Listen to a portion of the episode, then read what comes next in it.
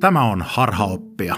Ohjelma täynnä epätervettä teologiaa ja vääriä vastauksia elämän suurimpiin kysymyksiin. Mun nimi on Markus Finnilä. Mä olen teologian maisteri ja tämän podcastin isäntä, jonka omat uskonkäsitykset ovat olleet valtavassa myllerryksessä viimeisten vuosien ajan. Ja niin kuin moni muukin, mä olen joutunut miettimään uudelleen mun suhdettani kristinuskoon, koska niin usein se ilmenee kriittisen ajattelun pelkäämisenä, vahingollisena vallankäyttönä ja vääränlaisina pidettyjen ihmisten sulkemisena ulkopuolelle. Samalla kuitenkin se täydellinen hyväksyntä, josta Jeesuksen toiminnassa oli kysymys, vetoaa muhun yhä. Tässä ohjelmassa mä etsin, toisinaan yksin, toisinaan mielenkiintoisten vieraiden kanssa, suuntaviittoja kohti sellaista uskoa, joka olisi vapaa tästä meidän kristittyjen sen ympärille kasaamasta painolastista ja joka ei tarkoita oman tunnon tai järjen hylkäämistä. Minkä takia viime vuosina on uskonnollisissa piireissä yleistyneet erilaiset salaliittoteoriat, äärioikeistolaiset poliittiset mielipiteet sekä kaikenmoiset maailmanloppuennustukset? Tällä kertaa mä kerron sellaisesta raamatun tulkinnan mallista, joka osittain selittää näitä ilmiöitä. Se on parisataa vuotta sitten keksitty erilaisista lopun ajan ennustuksista tunnetuksi tullut teologinen koulukunta nimeltä dispensationalismi. Pidemmittä puheitta lähdetään hän liikkeelle. Nauttikaa. Joillakin lapsilla on hyviä esikuvia, niin kuin vaikkapa urheilijasankareita, jotka innottavat yrittämään sellaisia juttuja, mitä muuten ei tulisi yrittäneeksi. Toisilla on huonoja esikuvia, jotka johtaa pahoille teille, ja toisella taas on jotain ihan muuta. Kun mä olin lapsi, niin mun esikuvani oli kohusaarnaaja, profetia-asiantuntija Leo Meller. Leo Meller tunnetaan Suomen hengellisessä skenessä ensinnäkin hunajaisen kuuloisesta äänestään. Kenelläkään ei ole karismaattisempaa, mystisempää ja radioon sopivampaa ääntä kuin Leo Mellerille, jonka suusta kaikki sanat tuntuvat valuvan kuin puhdas mesi. Lisäksi hänet tunnetaan skandaalin omaisista, jännittävistä ja hieman pelottavistakin julistuksistaan sekä monista tämmöisistä lopun aikoja käsittelevistä ajatuksistaan. Kun mä olin lapsuuteni myöhäisvaiheissa juuri ennen teini-ikää, niin mä kuuntelin Leo Mellerin opetuksia kaseteilta, mitä mä lainasin mun mummolasta. Siellä oli semmosissa vähän videokasetin näköisissä kuorissa C-kasetteja, joita mä sitten kurvalappustereoilla kuuntelin yöllä, enkä saanut unta, kun Leo Meller siellä kertoi esimerkiksi antikristuksesta, pedon merkistä, tulevasta Gogin sodasta, joka mahdollisesti tarkoittaisi sitä, että Venäjä hyökkää Israelia ja siinä sivussa saatettaisiin Suomikin valloittaa. Mutta se oli jännittävää. Tuntui siltä, että Leo Meller meni syvemmälle näihin asioihin kuin kukaan muu mun tietämä julistaja, pastori tai evankelista. Mä kävin Leo Mellerin kokouksissa, jotka aina järjestettiin jossakin luentosalissa tai teatterisalissa, ei ikinä semmoisessa tavallisessa kirkossa, mikä lisäsi semmoista spesiaalijutun tuntua siihen. Ne oli pitkiä tilaisuuksia, joissa Leo Meller hunajaisella äänellään rönsyten opetti jos jonkinlaisesta tosi jännästä jutusta. Toisinaan aiheena saattoi olla ufot ja se, kuinka niiden takana ei ole ulkoavaruuden oliot, vaan demonit. Toisinaan aiheena saattoi olla Harry Potterin tai Pokemonin demonisuus. Ja minä tykkäsin. Vaikutti siltä, että mulla on pääsy semmoiseen salattuun tietoon, mitä ihan kaikilla ei olekaan. Radio Dayltä tuli myöhään illalla Leo Mellerin ohjelma taivaan ja maan väliltä, jonne sai kuulijat soittaa ja kysyä heidän kysymyksiään raamatusta, uskosta, elämästä ja muusta semmoisesta. Ja Leo Melleriltä tuntui löytyvän varmat vastaukset aiheeseen kuin aiheeseen.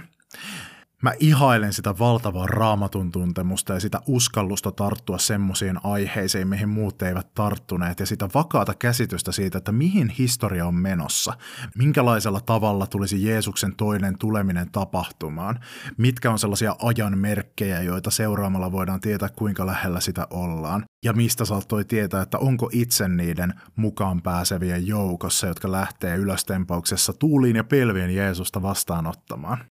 Leo Meller oli legendaarisen kirjallisuusmiehen ja saarnaaja Ensio Lehtosen oppipoika ja Mantelin periä. Nuorena hän opiskeli helluntailaisessa raamattukoulussa Amerikassa ja oppi sieltä vakaan käsityksen siitä, että miten raamattua kuuluu tulkita ja miten sanomalehteä kuuluu tulkita raamatun valossa.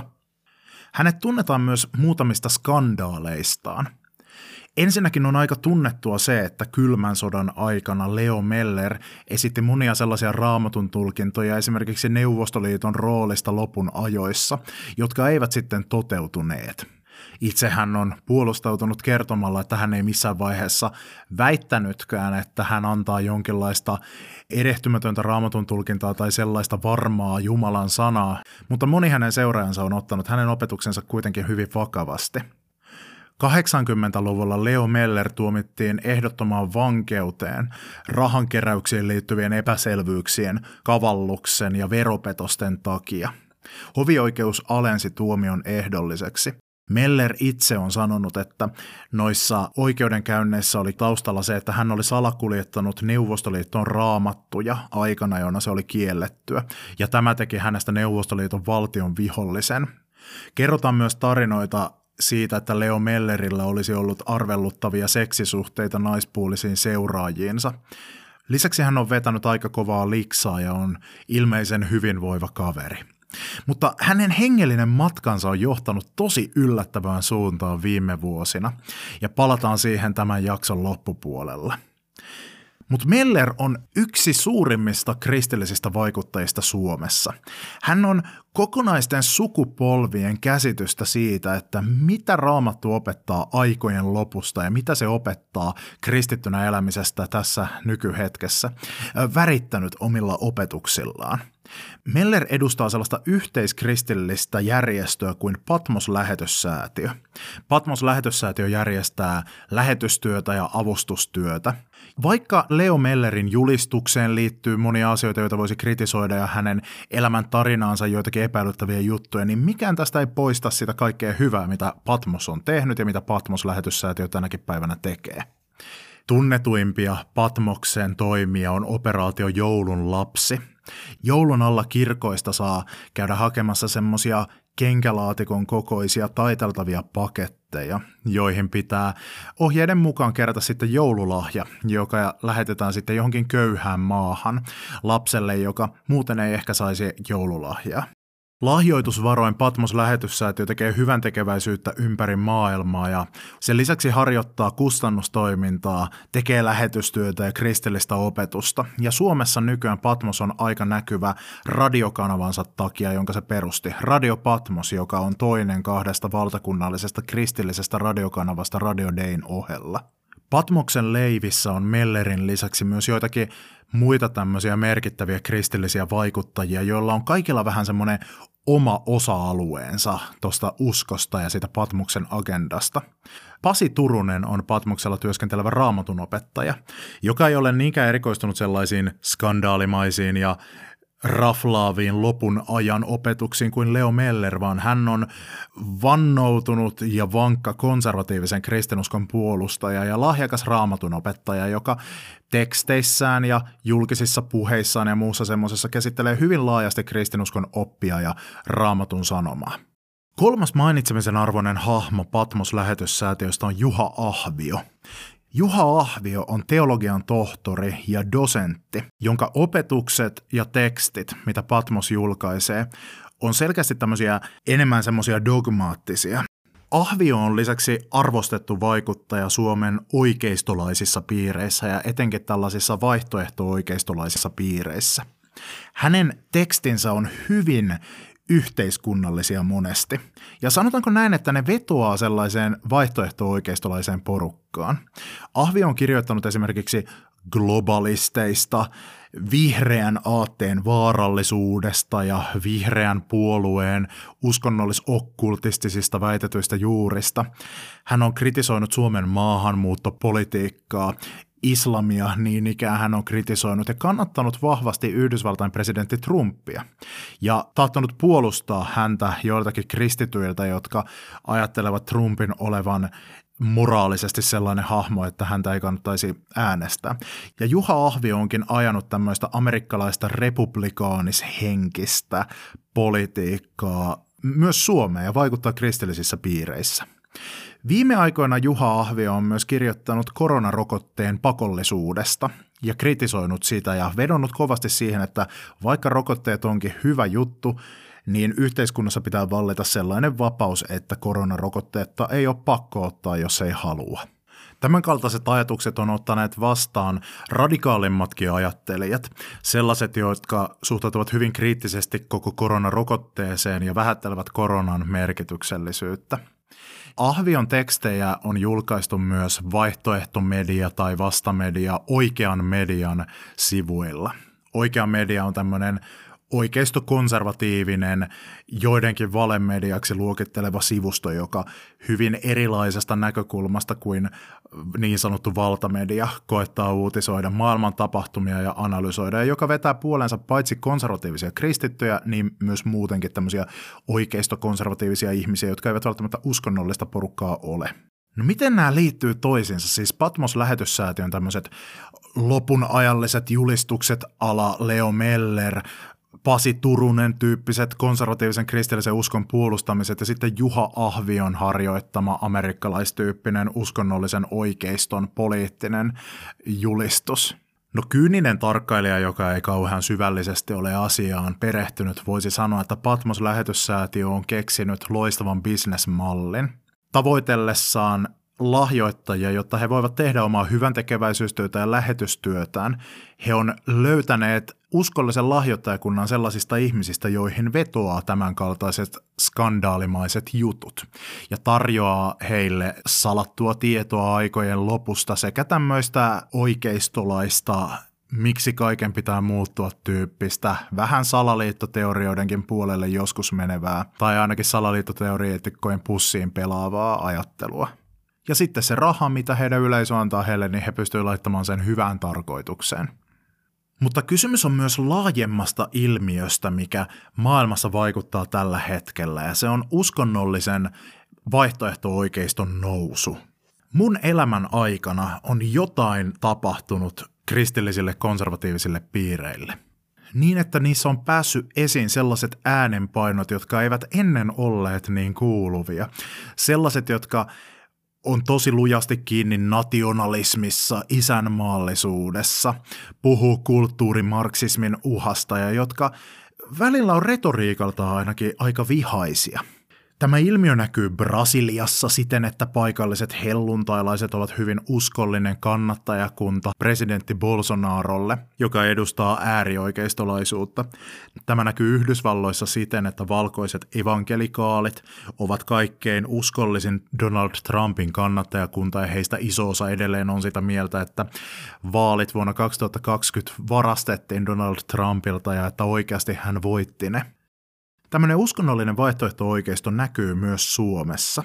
Se on porukka, joka pitää tosi kovaa ääntä homorummutuksesta, jolla yritetään romuttaa perinteiset perhearvot isänmaallisuudesta, maahanmuuton haitallisuudesta, kulttuurimarksismista, joka koettaa tuhota kaiken meidän yhteiskunnan peruspilariston ja joka on myös aika taipuvainen kaikenlaisia salaliittoteorioita kannattamaan, esimerkiksi vaikkapa rokotteiden ja koronan suhteen. Television puolella esimerkiksi Alfa TV ja TV7 sisältää sellaista ohjelmatuotantoa, joka tuntuu olevan laadittu juuri tätä porukkaa ajatellen.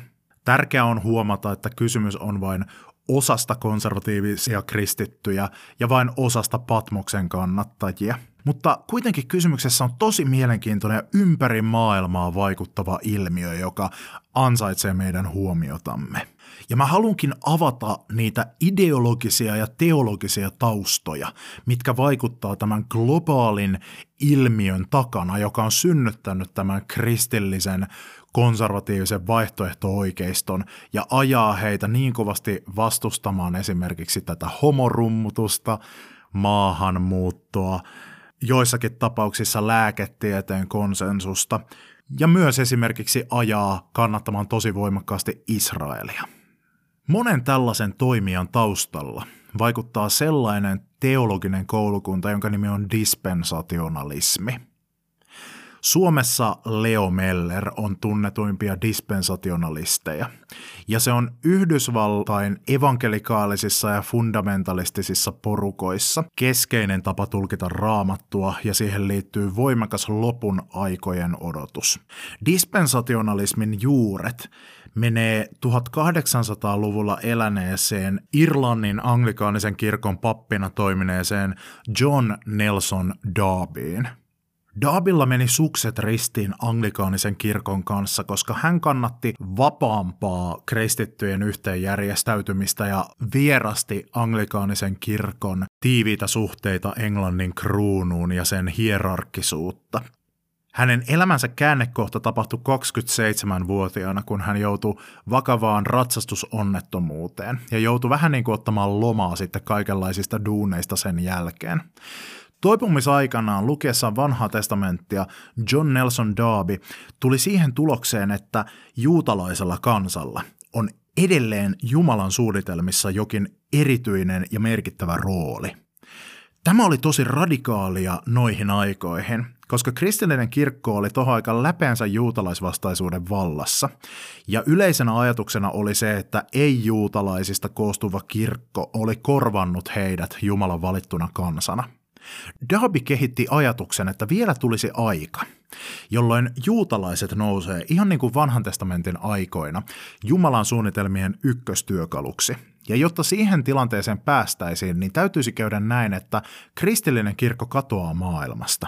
Ja hän kehitti tämmöisen lopun ajallisen ajatuksen, jonka mukaan Jeesus tulisi nappaamaan tai tempaamaan tosi uskovat kristityt pois maan päältä joskus tulevaisuudessa silmän räpäyksessä.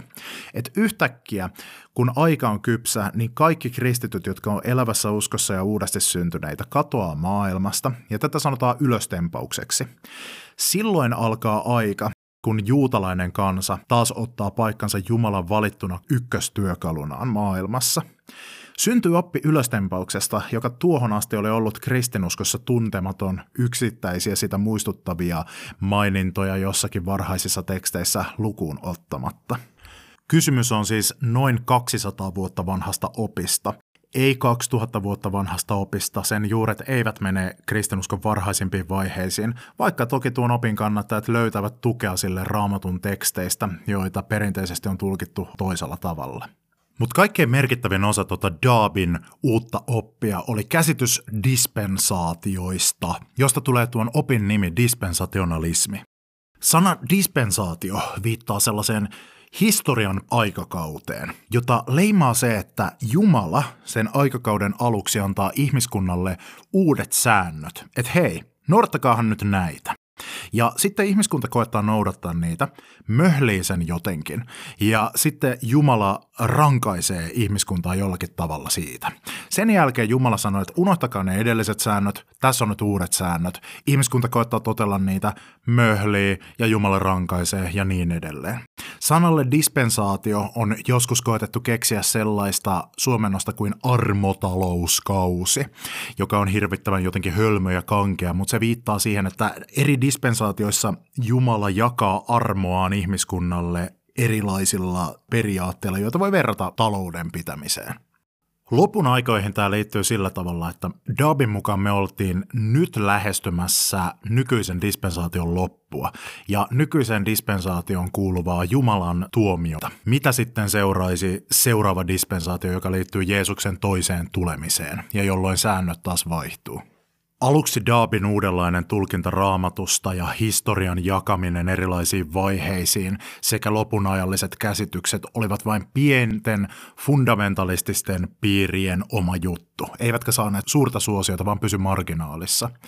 Kunnes Joitakin vuosikymmeniä hänen kuoleman jälkeen vuonna 1909 julkaistiin kirja Amerikassa, jonka nimi on Schofield Reference Bible.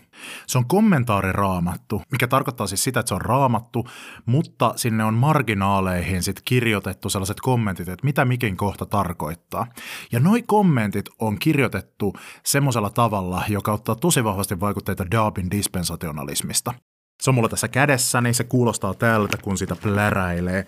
Tämä on minun painokseni, ei ole vuodelta 1909, vaan tämä on uusinta painos myöhemmältä ajalta. Tämä on upea kirja, tässä on mustat tekonahkakannet.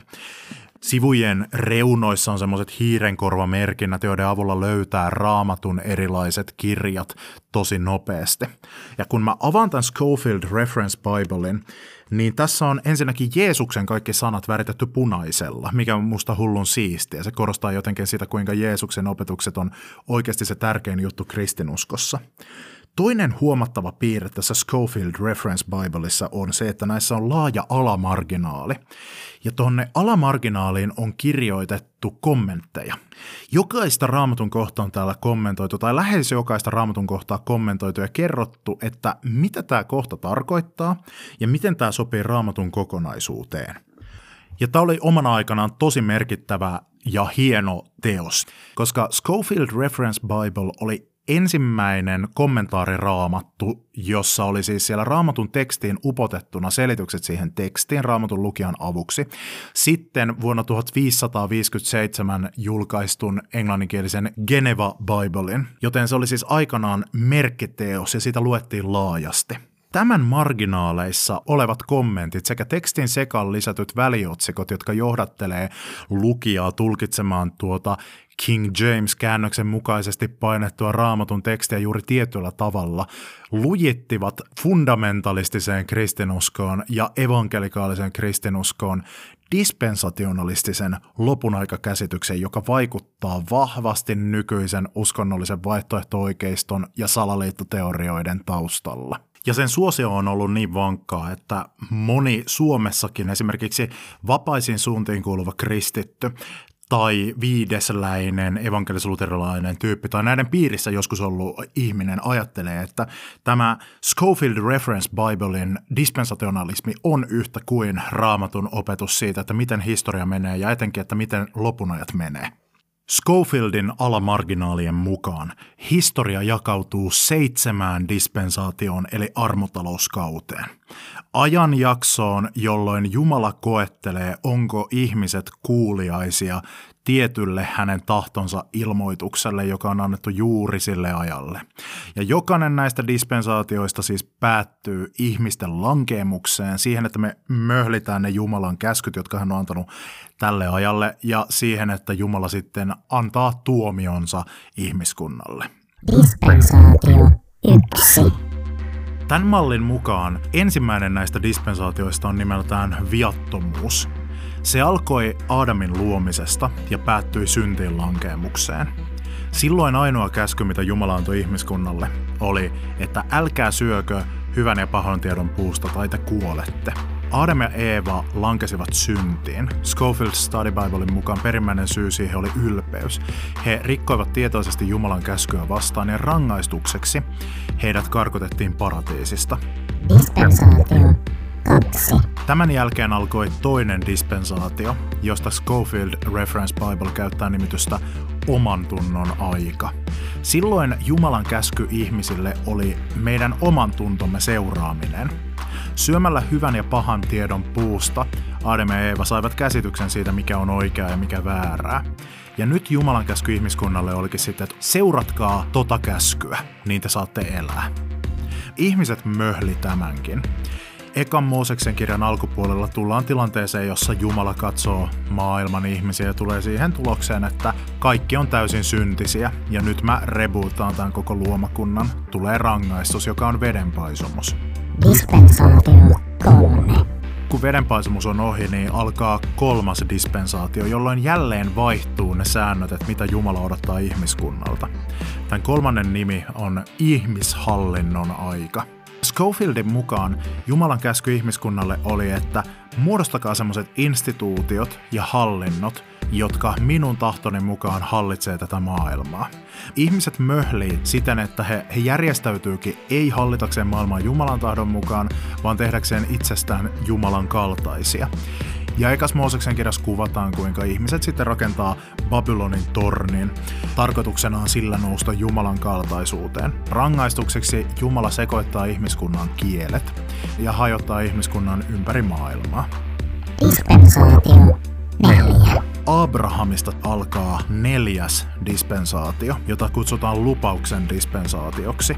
Ja tämä nyt poikkeaa noista aiemmista siten, että noissa aiemmissa on ollut kysymys Jumalan vaatimuksista koko ihmiskunnalle ja koko ihmiskunnalle tullut tuomio.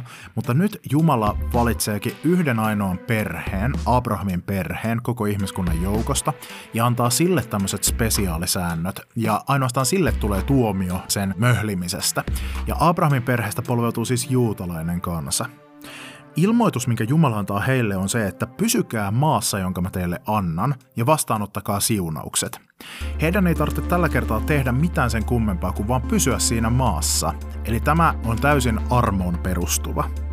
Mutta sitten Abrahamin suku muutaman sukupolven kuluessa muuttaakin asumaan Egyptiin. Tämä Schofield Reference Biblein mukaan oli tilanne, jossa Abrahamin perhe möhli tuon dispensaation vaatimukset. Heille tulee tuomio siitä, he joutuu orjuuteen. Ja vaikka he menettää luvatun maan siunauksen, niin he ei kuitenkaan menetä lupausta, jonka Abraham sai Jumalalta. Valitun kansan kautta tulisi pelastus maailmalle, mikä viittaa sitten lopullisesti Messiaaseen. Dispensaatio viisi. Jumala sitten pelastaa heidät sieltä orjuudesta, ei heidän omien ansioidensa takia, vaan ihan vaan rakkauttaan ja hyvyyttään. Mooseksen johdolla johtaa heidät Siinain autiomaahan, ja Mooses nousee Siinain vuorelle vastaanottamaan Tooran käskyjä. Ja tästä alkaa seuraava dispensaatio, jonka nimi on lain aika. Silloin se vaatimus jälleen koskettaa pelkästään juutalaista kansaa. Jumala antaa heille 613 käskyä ja sanoo, että nämä on nyt nämä käskyt tähän dispensaatioon, noudattakaa näitä. Ja sitten Israelin kansa ei oikeastaan kertaakaan koeta edes noudattaa niitä, vaan aivan heti he rikkoo ekaa käskyä vastaan.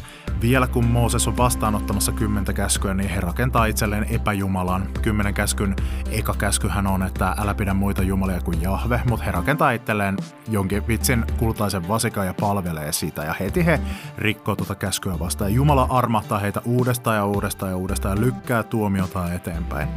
Mutta lopulta se tuomio sitten tulee, kun he rikkoo kaikkia mahdollisia käskyjä vastaan. Ja 500-luvulla ennen Kristusta juutalainen kansa joutuu Babylonin pakkosiirtolaisuuteen. He pääsee palaamaan sieltä oman maahansa, mutta enää koskaan he eivät saa sitä ihan täysin varsinaisesti haltuunsa. Ja kun heillä oli Jerusalemissa Jahven temppeli, niin se ei enää ikinä nouse samaan loistoon, mikä sillä oli. Lain dispensaatio jatkuu aina Jeesuksen aikaan asti. Jeesuksen julkinen toiminta kuuluukin tuohon tämän lakidispensaation ihan viimeisiin vuosiin. Dispensaatio kuusi. Nykyinen dispensaatio käynnistyi Jeesuksen kuolemasta ja ylösnousemuksesta. Silloin vaihtui taas säännöt. Enää ei ole voimassa Tooran 613 käskyä, mutta Jeesuksen ylösnousemuksen jälkeen, kun alkaa armon dispensaatio, niin ainoana käskynä on se, että ottakaa uskossa vastaan Kristus. Hyviä tekoja ei tarvitse tehdä pelastuakseen, mutta hyvät teot on hedelmää, mikä seuraa oikeasta uskosta. Eli nyt eletään armon aikaa, jolloin ainoastaan usko Kristukseen on se, mitä meiltä vaaditaan, ja Jumala hoitaa kaikki loput. Tässä kuudennessa dispensaatiossa tapahtuu kaksi lankeemusta. Ekan kerran tämän möhli juutalainen kansa hylätessään kollektiivisesti Jeesuksen messiaanaan ja tuomitessaan Jeesuksen kuolemaan ristille.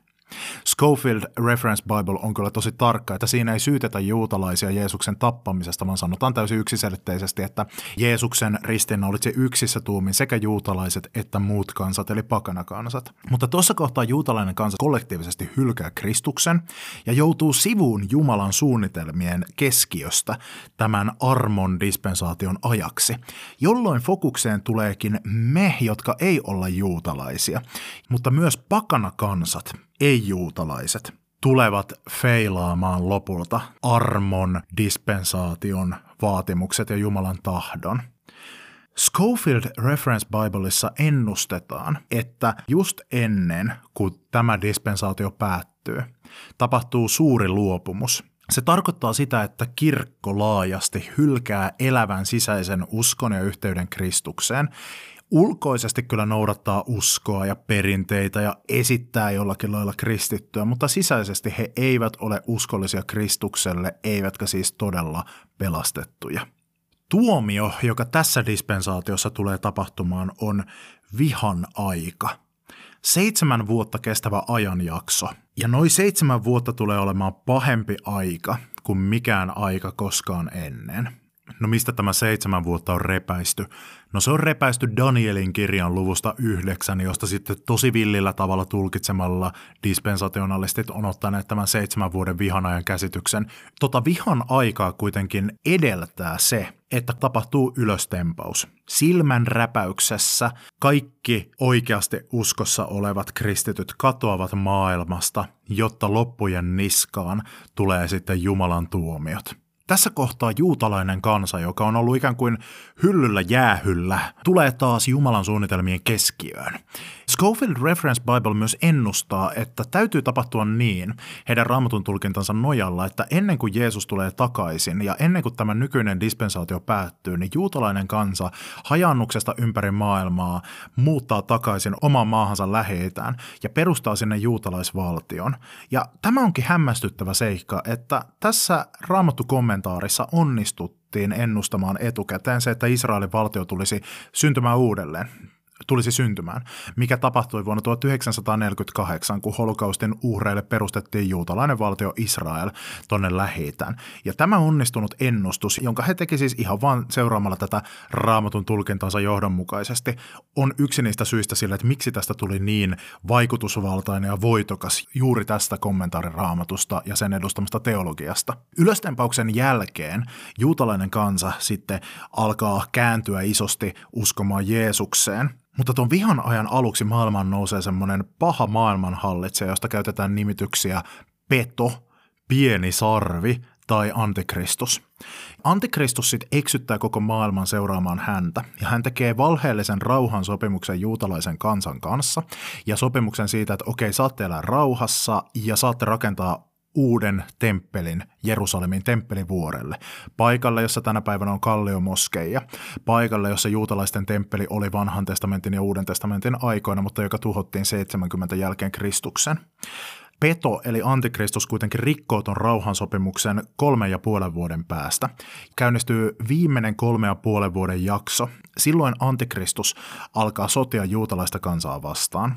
Määrää, että kaikkien otsaan tai oikeaan käteen on laitettava pedon merkki – jota ilman ei voi ostaa eikä myydä mitään, ja joka osoittaa myös uskollisuutta antikristukselle ja joka on jonkinlainen sielun paholaiselle myymisen tapa. Ja tapahtuu kosmisia mullistuksia, niin kuin meteoriitteja ja muita, ja hirveitä kulkutauteja ja sotia, ja demoniset voimat jyllää ja myllyttää. Mutta juutalainen kansa isommin ja isommin ja isommin tulee sitten Jeesuksen yhteyteen. Ja sitten kun seitsemän vuoden vihan aika on ohi, niin Jeesus tulee takaisin ja alkaa Dispensaatio seitsemän. Viimeinen dispensaatio nimeltään valtakunta. Sen aluksi Jeesus surmaa Antikristuksen ja hänen joukkoonsa. Paholainen laitetaan rautoihin tuhanneksi vuodeksi. Sen takia tätä kutsutaan myös tuhatvuotiseksi valtakunnaksi. Ja silloin ei ole enää armon aika. Silloin säännöt, jotka koskettaa ihmiskuntaa, eivät ole enää, että saarnatkaa evankeliumia ja kääntäkää toinen poski, vaan tässä kohtaa siis Jeesus tulee sotilaallisena johtajana. Hän tuhoaa vihollisensa ja perustaa konkreettisen tuhat vuotta kestävän valtakunnan maan päälle.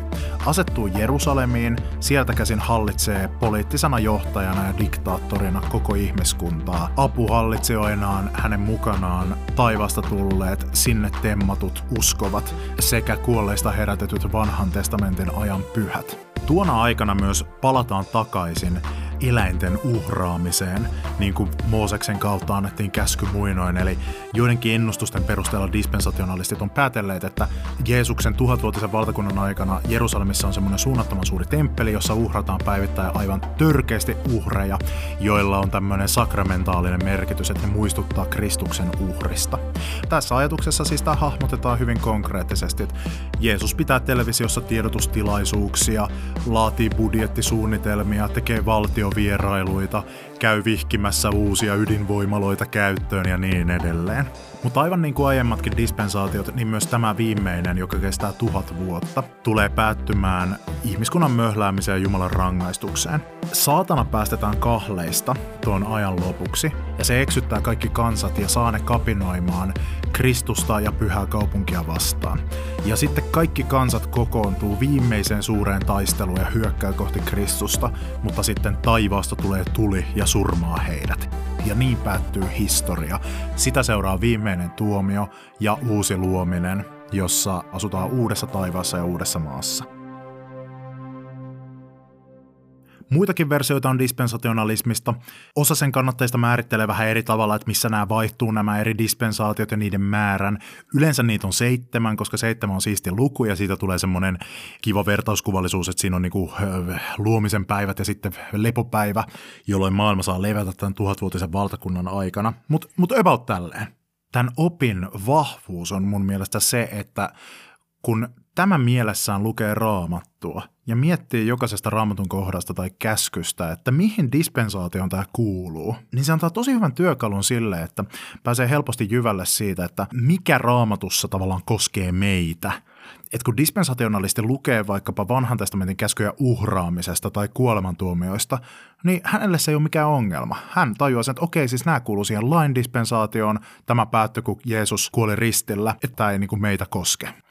Tai kun hän vaikka huomaa, että Edenin puutarhassa Jumala antaa ihmiskunnalle ruuaksi pelkästään kasvit, mutta sitten Noalle hän sanookin, että saatte syödä eläimiä, niin häntä ei ahista tämä ristiriitaisuus, koska hän ajattelee niin, että no eri aikoina Jumala antaa erilaiset säännöt ihmisille ja se niin kuin kuuluu tähän, miten Jumala koettelee ihmiskuntaa. Toinen hyvä puoli dispensationalismissa on se, että oikealla tavalla esitettynä se voi tuottaa toivoa. Se voi tuottaa siihen uskovalle ihmiselle sellaisen kokemuksen, että vaikka maailma menisi ihan päin persettä, niin siitä huolimatta Jumala johdataa ihmiskuntaa pikkuhiljaa ja luomakuntaa kohti jotain hyvää.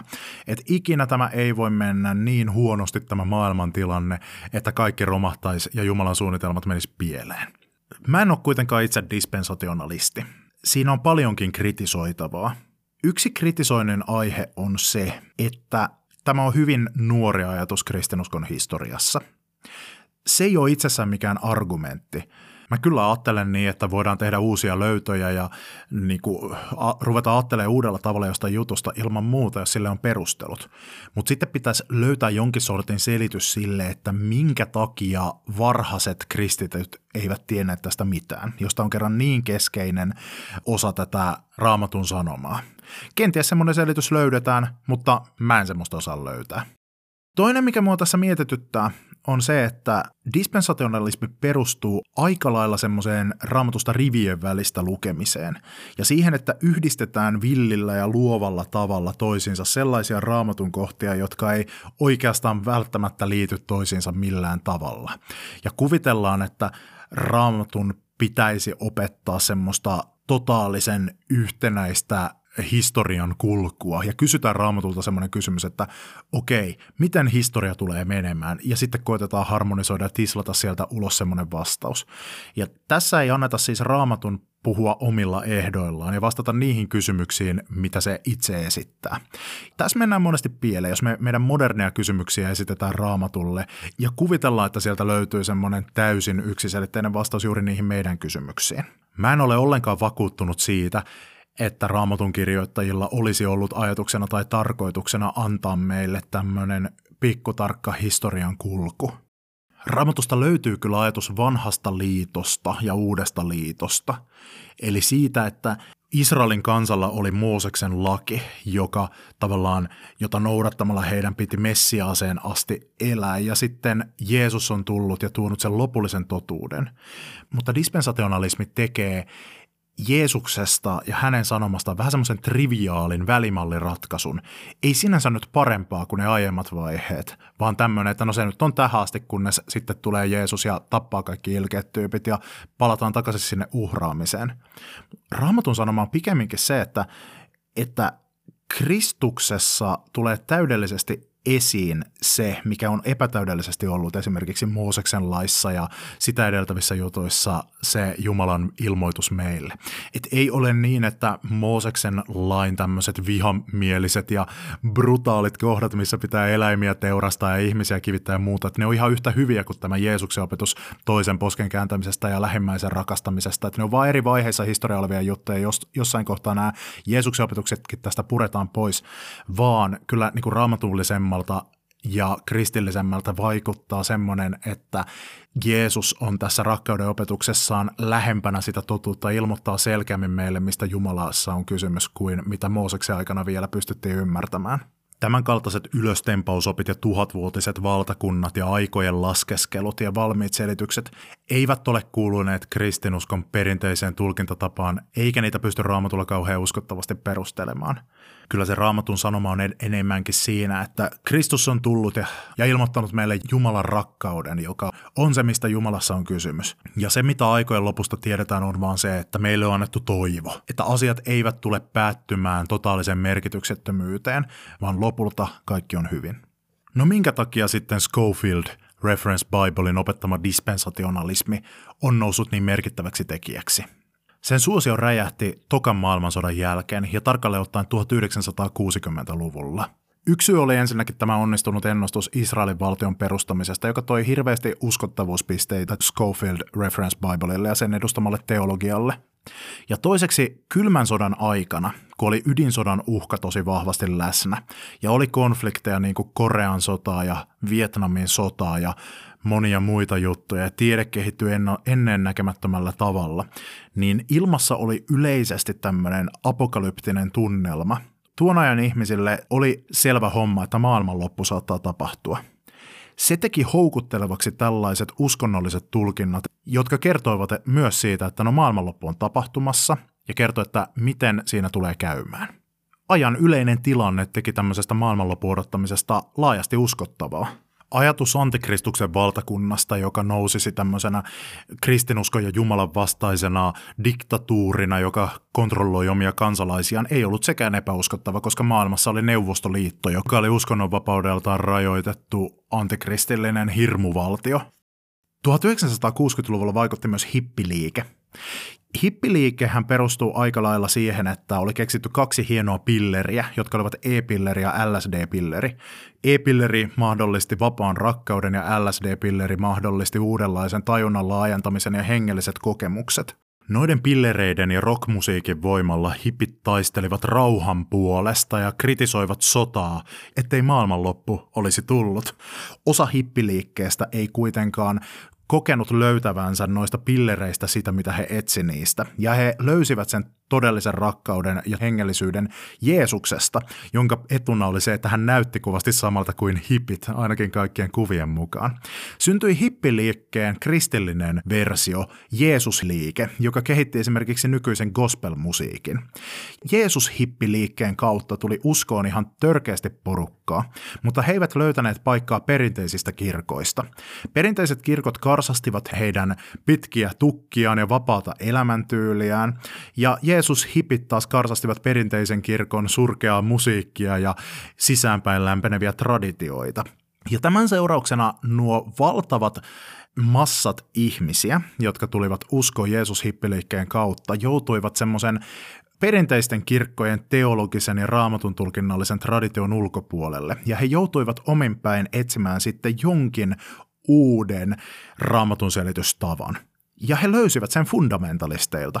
Fundamentalisteilla ei ollut ongelmaa Jeesushippien pitkän tukan tai rockmusiikin kanssa, ja fundamentalistit pystyivät tarjoamaan semmoisen kaiken kattavan raamattuselityksen heille. Ja he laittoivat Jeesushipelle käteet Schofield Reference Biblet, tai siitä vaikutteita ottaneet teologiset oppikirjat, ja sanoivat, että siinä on täydellinen maailmanselitys. Tuota kun luet, niin saat selville, että mitä tulevaisuudessa tapahtuu.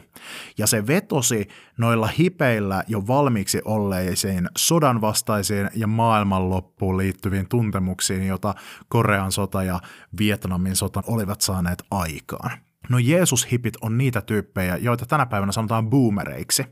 Myöhemmin elämässään he asettuivat aloilleen, leikkasivat tukkaansa, perustivat perheet ja kasvattivat isot mahat ja hommasivat saastuttavat autot.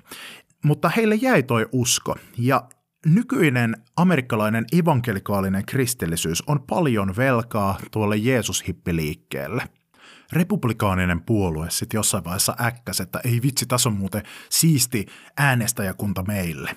Ja republikaanit alkoi sitten vetoamaan heihin, että hei, me voidaan suojella teidän uskonnon vapautta ja tehdään Amerikasta tämmöinen paikka, joka taistelee jumalattomia lopunajan eksytyksiä vastaan ja nyt yhdistäkää voimanne ja äänestäkää meitä. Ja pikkuhiljaa evankelikaaleista tulikin yksi vahvimmista republikaanisen puolueen äänestäjäkunnista. Yleinen mielipide kääntyi nopeasti uskontoa vastaan 2000-luvun alussa. Eka kävi ilmi, että Bostonissa katolinen kirkko oli salaillut hirveitä määrää lasten seksuaalisia hyväksikäyttöjä. Ja sitten vuonna 2001 tapahtui ääri-islamistien tekemä terroriisku New Yorkissa, kun World Trade Centerin kaksoistornit tuhottiin. Tämä sai sitten konservatiiviset republikaani-evankelikaalit pelkäämään tämän heidän asemansa puolesta – kun nopeasti yhteiskunta alkoi Amerikassakin maallistumaan ja alettiin hyväksymään samaa sukupuolta olevia avioliitot ja muuta tämmöistä, minkä he tunnistivat huonoksi jutuksi.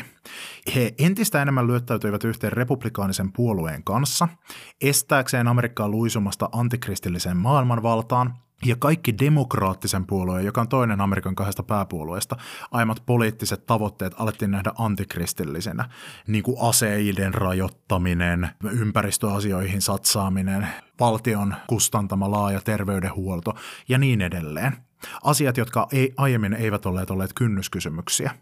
Pitkään noilla konservatiivisilla evankelikaaleilla oli myös ajatus siitä, että heidän täytyy äänestää Amerikan presidentiksi sellaisia tyyppejä, jotka ovat itse vakaassa uskossa ja elää kristillisen moraalin mukaan ja toimii esikuvana kansalle. Mutta 2016 vuonna he alkoikin laajasti ajattelemaan niin, että voimme äänestää myös syntistä ihmistä, jos hän on tarpeeksi kova jätkä ja osaa ounata liberaalit tarpeeksi hyvin, että aika saattaa olla kypsä tämmöiselle. Ja näin sitten äänestettiin Donald Trumpia, jonka ajateltiin olevan portinvartija, joka estää Amerikkaa luisumasta kaaukseen. Suomessa tämmöinen amerikkalaisen evankelikaalisuuden teologia ja poliittiset intressit vaikuttaa vapaissa suunnissa sekä evankelis-luterilaisuudessa viidesläisessä herätysliikkeessä. Mutta niitä ei ole ikinä ostettu sellaisenaan, koska suomalainen yhteiskunta on tosi toisenlainen. Meillä ei ole kaksi puolueen järjestelmää, jossa olisi helppo ottaa tämmöisiä poteroita. Meillä on konservatiivisessa kristillisyydessä jaetuista teologisista käsityksistä huolimatta ollut pitkään politiikka paljon semmoista moninaisempaa ja ollaan hyväksytty se, että kristitty voi äänestää monia eri puolueita. Ihan viime vuosina on alkanut näkemään, että erityisesti sosiaalisen median välityksellä ollaan tännekin alettu omaksumaan näitä republikaanisen vaihtoehto-oikeiston lopunajallisia ja teologisia käsityksiä. Ja nyt tämän koko kuvion ja sen teologisen himmelin, eli dispensationalismin ymmärtäminen ja tämän amerikkalaisen politiikan näiden muistaminen auttaa ymmärtämään myös sitä, että mitä Suomessa tapahtuu tällä hetkellä konservatiivisissa uskonnollisissa piireissä. Auttaa ymmärtämään Patmos-lähetyssäätiön esiin nostamia ääniä, auttaa ymmärtämään esimerkiksi, että minkä takia Juha Ahvio ja Leo Meller vetoaa yleisönsä sellaisilla asioilla, millä he vetoaa, vaikkakin Juha Ahvio ei kannata itse dispensationalismia, hän kannattaa sille vaihtoehtoista teoriaa nimeltä liittoteologia, mutta hänen yleisönsä kannattaa se taho, jonka, joka on antanut hänelle foorumin, eli Patmos, on muotoutunut Leo Mellerin varjossa ja sen takia se määrittää sitäkin. Dispensationalismi selittää osaltaan tätä uskonnollista salaliittoteorioille altista vaihtoehto-oikeistoa. Minkä takia niin moni tämmöinen uskovainen vastustaa esimerkiksi koronarokotteita tai ainakin niiden pakollisuutta tai ainakin rokotepassia? koska dispensationalistit ovat toitottaneet heille vuosikymmeniä, että lopun aikoina tulee antikristus, joka lykkää suhun pedon merkin. Ja pedon merkkiä näyttämällä sä pääset ostamaan tai myymään jotain, sillä sä myyt sun sielusi paholaiselle. Se, että yhtäkkiä vaikka tapahtumissa pyydetään koronapassia näytettäväksi, se, että sun käteesi laitetaan sisälle rokotteita, joka tulee yhtäkkiä tulee markkinoille, että nyt olisi tämmöinen rokote, soittaa hälytyskelloja semmoisen ihmisen mielessä, joka on koko elämänsä treenannut mieltään tarkkailemaan, että koska maailma luisuu semmoiseen tilanteeseen, että ihmisen käsiin tai otsiin työnnetään jotain juttuja. Se, että sun täytyy näyttää QR-koodilla koronapassia, joka on ollut viime vuonna ja tämän vuoden alkupuolella juttu, tulevaisuuden kuuntelijoille tiedoksi, että se on puhelimesta näytettävä QR-koodi, josta näkyy, että ootko sairastanut koronavirustaudin tai ottanut rokotteen tai antanut negatiivisen testin ja sitten sä pääset yleisöjuttuihin. Se tuntuu monesta siltä, että tämä muistuttaa tosi paljon sitä, mistä me on koko elämä varoitettu, pedon merkistä. Että jos ei se nyt olekaan pedon merkki, niin se, että jos me hyväksytään tämmöiset systeemit, että tarkistetaan ihmisiltä näitä juttuja, niin se saattaa olla alkusoittua ja luomassa tietä sille, että kohta tulee ilmestyskirjan peto ja saa sitten vähän helpommin ihmiset hyväksymään pedon merkin.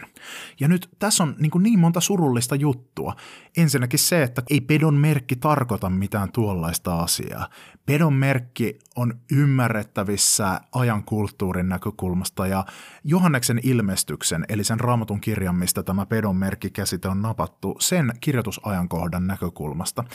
Jos haluat tietää, että mikä on mun tulkintani pedon merkistä, niin kuuntele Harhapea podcastin kaikkien aikojen toka jakso otsikolla Pelottavia kysymyksiä. Siellä puhutaan pedon merkistä ja siitä, että miksi siinä ei todellakaan ole kysymys koronarokotuksesta tai mistään semmoiseen verrattavasta.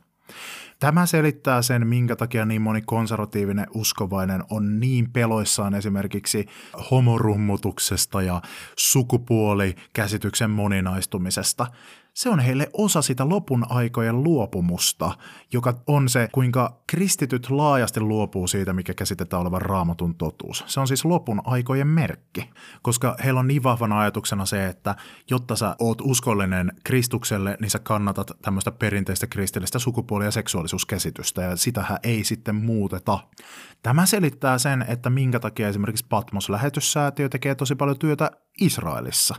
Ja esimerkiksi maksaa, että juutalaiset saavat esimerkiksi Venäjältä, jotka haluaa niin muuttaa Israeliin ja tulee Israelin kansalaisiksi. He edistää sillä sitä, minkä he ajattelee dispensationalismin näkökulmasta olevan Jumalan suunnitelma, että ennen seuraavaa dispensaatiota juutalainen kansa muuttaa takaisin Israeliin. Minkä takia on niin paljon konservatiivisia uskovaisia, jotka on herkkiä lähtemään mukaan kaikenlaisiin salaliittoteorioihin? Se johtuu siitä, että dispensationalismi ja sen kehotus seurata ajan merkkejä on tosi lähellä salaliittoteorioita, koska se opettaa, että tässä maailmassa on käynnissä semmoinen salainen tarina, joka hallitsee kaikkia politiikkaa, joka antaa merkityksen kaikille kulttuurin kehityskuluille ja että kaikista uutisista ja tapahtumista voi olla löydettävissä sellainen salaperäinen taso sieltä taustalta, joka ankkuroituu siihen, että tämä armon dispensaatio on tulossa kohti vääjäämätöntä loppuaan. Haluun pitää kiinni vanhasta, että ei mennä kohti sitä luopumusta, liittynee osittain myös monen konservatiivisen oikeistolaisen kristillisen piirin nationalistinen viba – ajatus siitä, että nyt niin pidetään kiinni valtioiden rajoista ja ei mitään maahanmuuttoa romuttamaan esimerkiksi tätä meidän kristillistä yhteiskuntaa tai tuomaan jotain vieraita vaikutteita tänne. Tämä siitä huolimatta, että Uudesta testamentistahan ei minkäänlaista nationalismia kyllä oikeasti saa irti. Jeesus ei ollut isänmaallinen henkilö, vaan Uusi testamentti on läpensä monikulttuurinen on valtava määrä dispensationalisteja, jotka on hienoja ihmisiä ja hyviä Jeesuksen seuraajia ja paljon palavammassa uskossa kuin minä olen ja joita mä pidän esikuvinani kristittyinä monella tavalla. pahimmillaan se saa kuitenkin aikaan sitä, että usko, jonka pitäisi olla positiivinen ja elämän puolella oleva juttu, muuttuukin pelottavaksi uhkakuvien etsimiseksi ympäristöstä ja erilaisuudesta ja tulevaisuus muuttuu pelokkaaksi. Tämä voi johtaa siihen, että ihminen keskittyy uskossaan ihan muihin juttuihin kuin mitä Jeesus opetti. Jeesus, jonka juttu oli se, että hän aina ylitti semmoiset rajalinjat, mitä ihmiset teki toistensa välille. Uskonnolliset, etniset, poliittiset, taloudelliset rajalinjat joka opetti radikaalia anteliaisuutta, lähimmäisen rakkautta ja sanoi, kun opetuslapset kysyivät, no milloin se maailmanloppu nyt tulee, niin Jeesus sanoi, että no ei teidän kannata olla siitä nyt kiinnostuneita. Älkää miettikö tuommoista, että se tulee kun tulee, että mä itsekään sitä tiedä, että isä yksin tietää, älkää vaan laskeko mitään aikoja eikä hetkiä. Ja näin ollen voisi miettiä sitä, että jos todella on näin, että kirkossa vaikuttaa semmoinen vaara suureen luopumukseen – siihen, että ulkoisesti puhutaan kristillisistä asioista, mutta sisäisesti Jeesuksella ei ole kauheasti paikkaa, niin voiko joidenkin elämässä dispensationalismi ohjaten katseen tosi erilaisiin suuntiin kuin mihin Jeesus ohjasi seuraajansa katsetta? Voiko joidenkin elämässä se aiheuttaa tämän suuren luopumuksen? Takaisin Leo Melleriin. Leo Meller vaikuttaa edelleen Patmos-lähetyssäätiössä. Hän on Radio Patmoksen päätoimittaja – mutta viime vuosina hänen teksteissään on alkanut näkyä vähän erilainen ote kuin ennen. Lopunajalliset ennustelut on alkanut vaihtua vähän toisenlaiseksi. Meller on kertonut löytäneensä uuden hengellisen kodin yllättävästä suunnasta. Kun ennen hän toimi tämmöisenä kirkkokuntien välissä vaikuttavana yleisesti vapaakristillisenä dispensationalistina, hän on löytänyt tiensä Sleyn, Suomen luterilaisen evankeliumiyhdistyksen piiriin, ja on nykyään tunnustuksellinen luterilainen.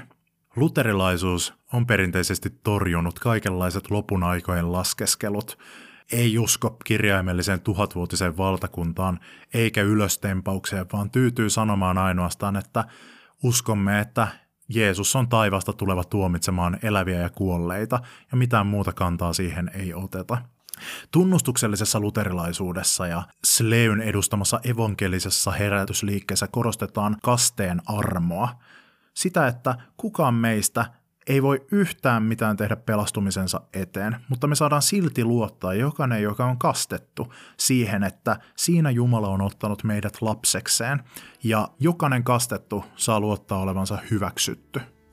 Luterilaisuus vierastaa myös tosi paljon semmoista skandaalinomaista, värikästä, hehkuttavaa ja hekumoivaa hengellisyyttä, jonka piirteitä ehkä Leo Mellerin julistuksessa joskus on ainakin kriitikoiden mielestä ollut. Meller onkin ilmoittanut katuvansa ylilyöntejä, mitä hänen palvelutehtävässään on tapahtunut, ja toivovansa tulevaisuudeltaan, että Jumala korjaa niitä virheitä, joita Meller on urallaan tehnyt. Tämä on tosi yllättävä loppuratkaisu tai välitilin päätös Suomen sensaatiomaisimman lopun aikaprofeetan tarinalle.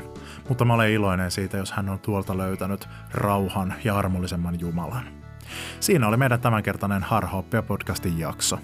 Jäikö sulle kysyttävää tai kommentoitavaa, otko eri mieltä jostain tai haluatko vaihtaa ajatuksia? Ota yhteyttä muuhun joko Instagramissa Harhaoppia podcastin sivujen kautta, joita saa käydä myös seuraamassa, Facebookin sivun kautta tai sitten osoitteeseen harhaoppia at gmail.com sähköpostia lähettämällä. Mutta nyt rauhaa, rakkautta ja hyvän kolmiyhteisen Jumalan siunasta sinulle, hyvä harhaoppinen kuulijani.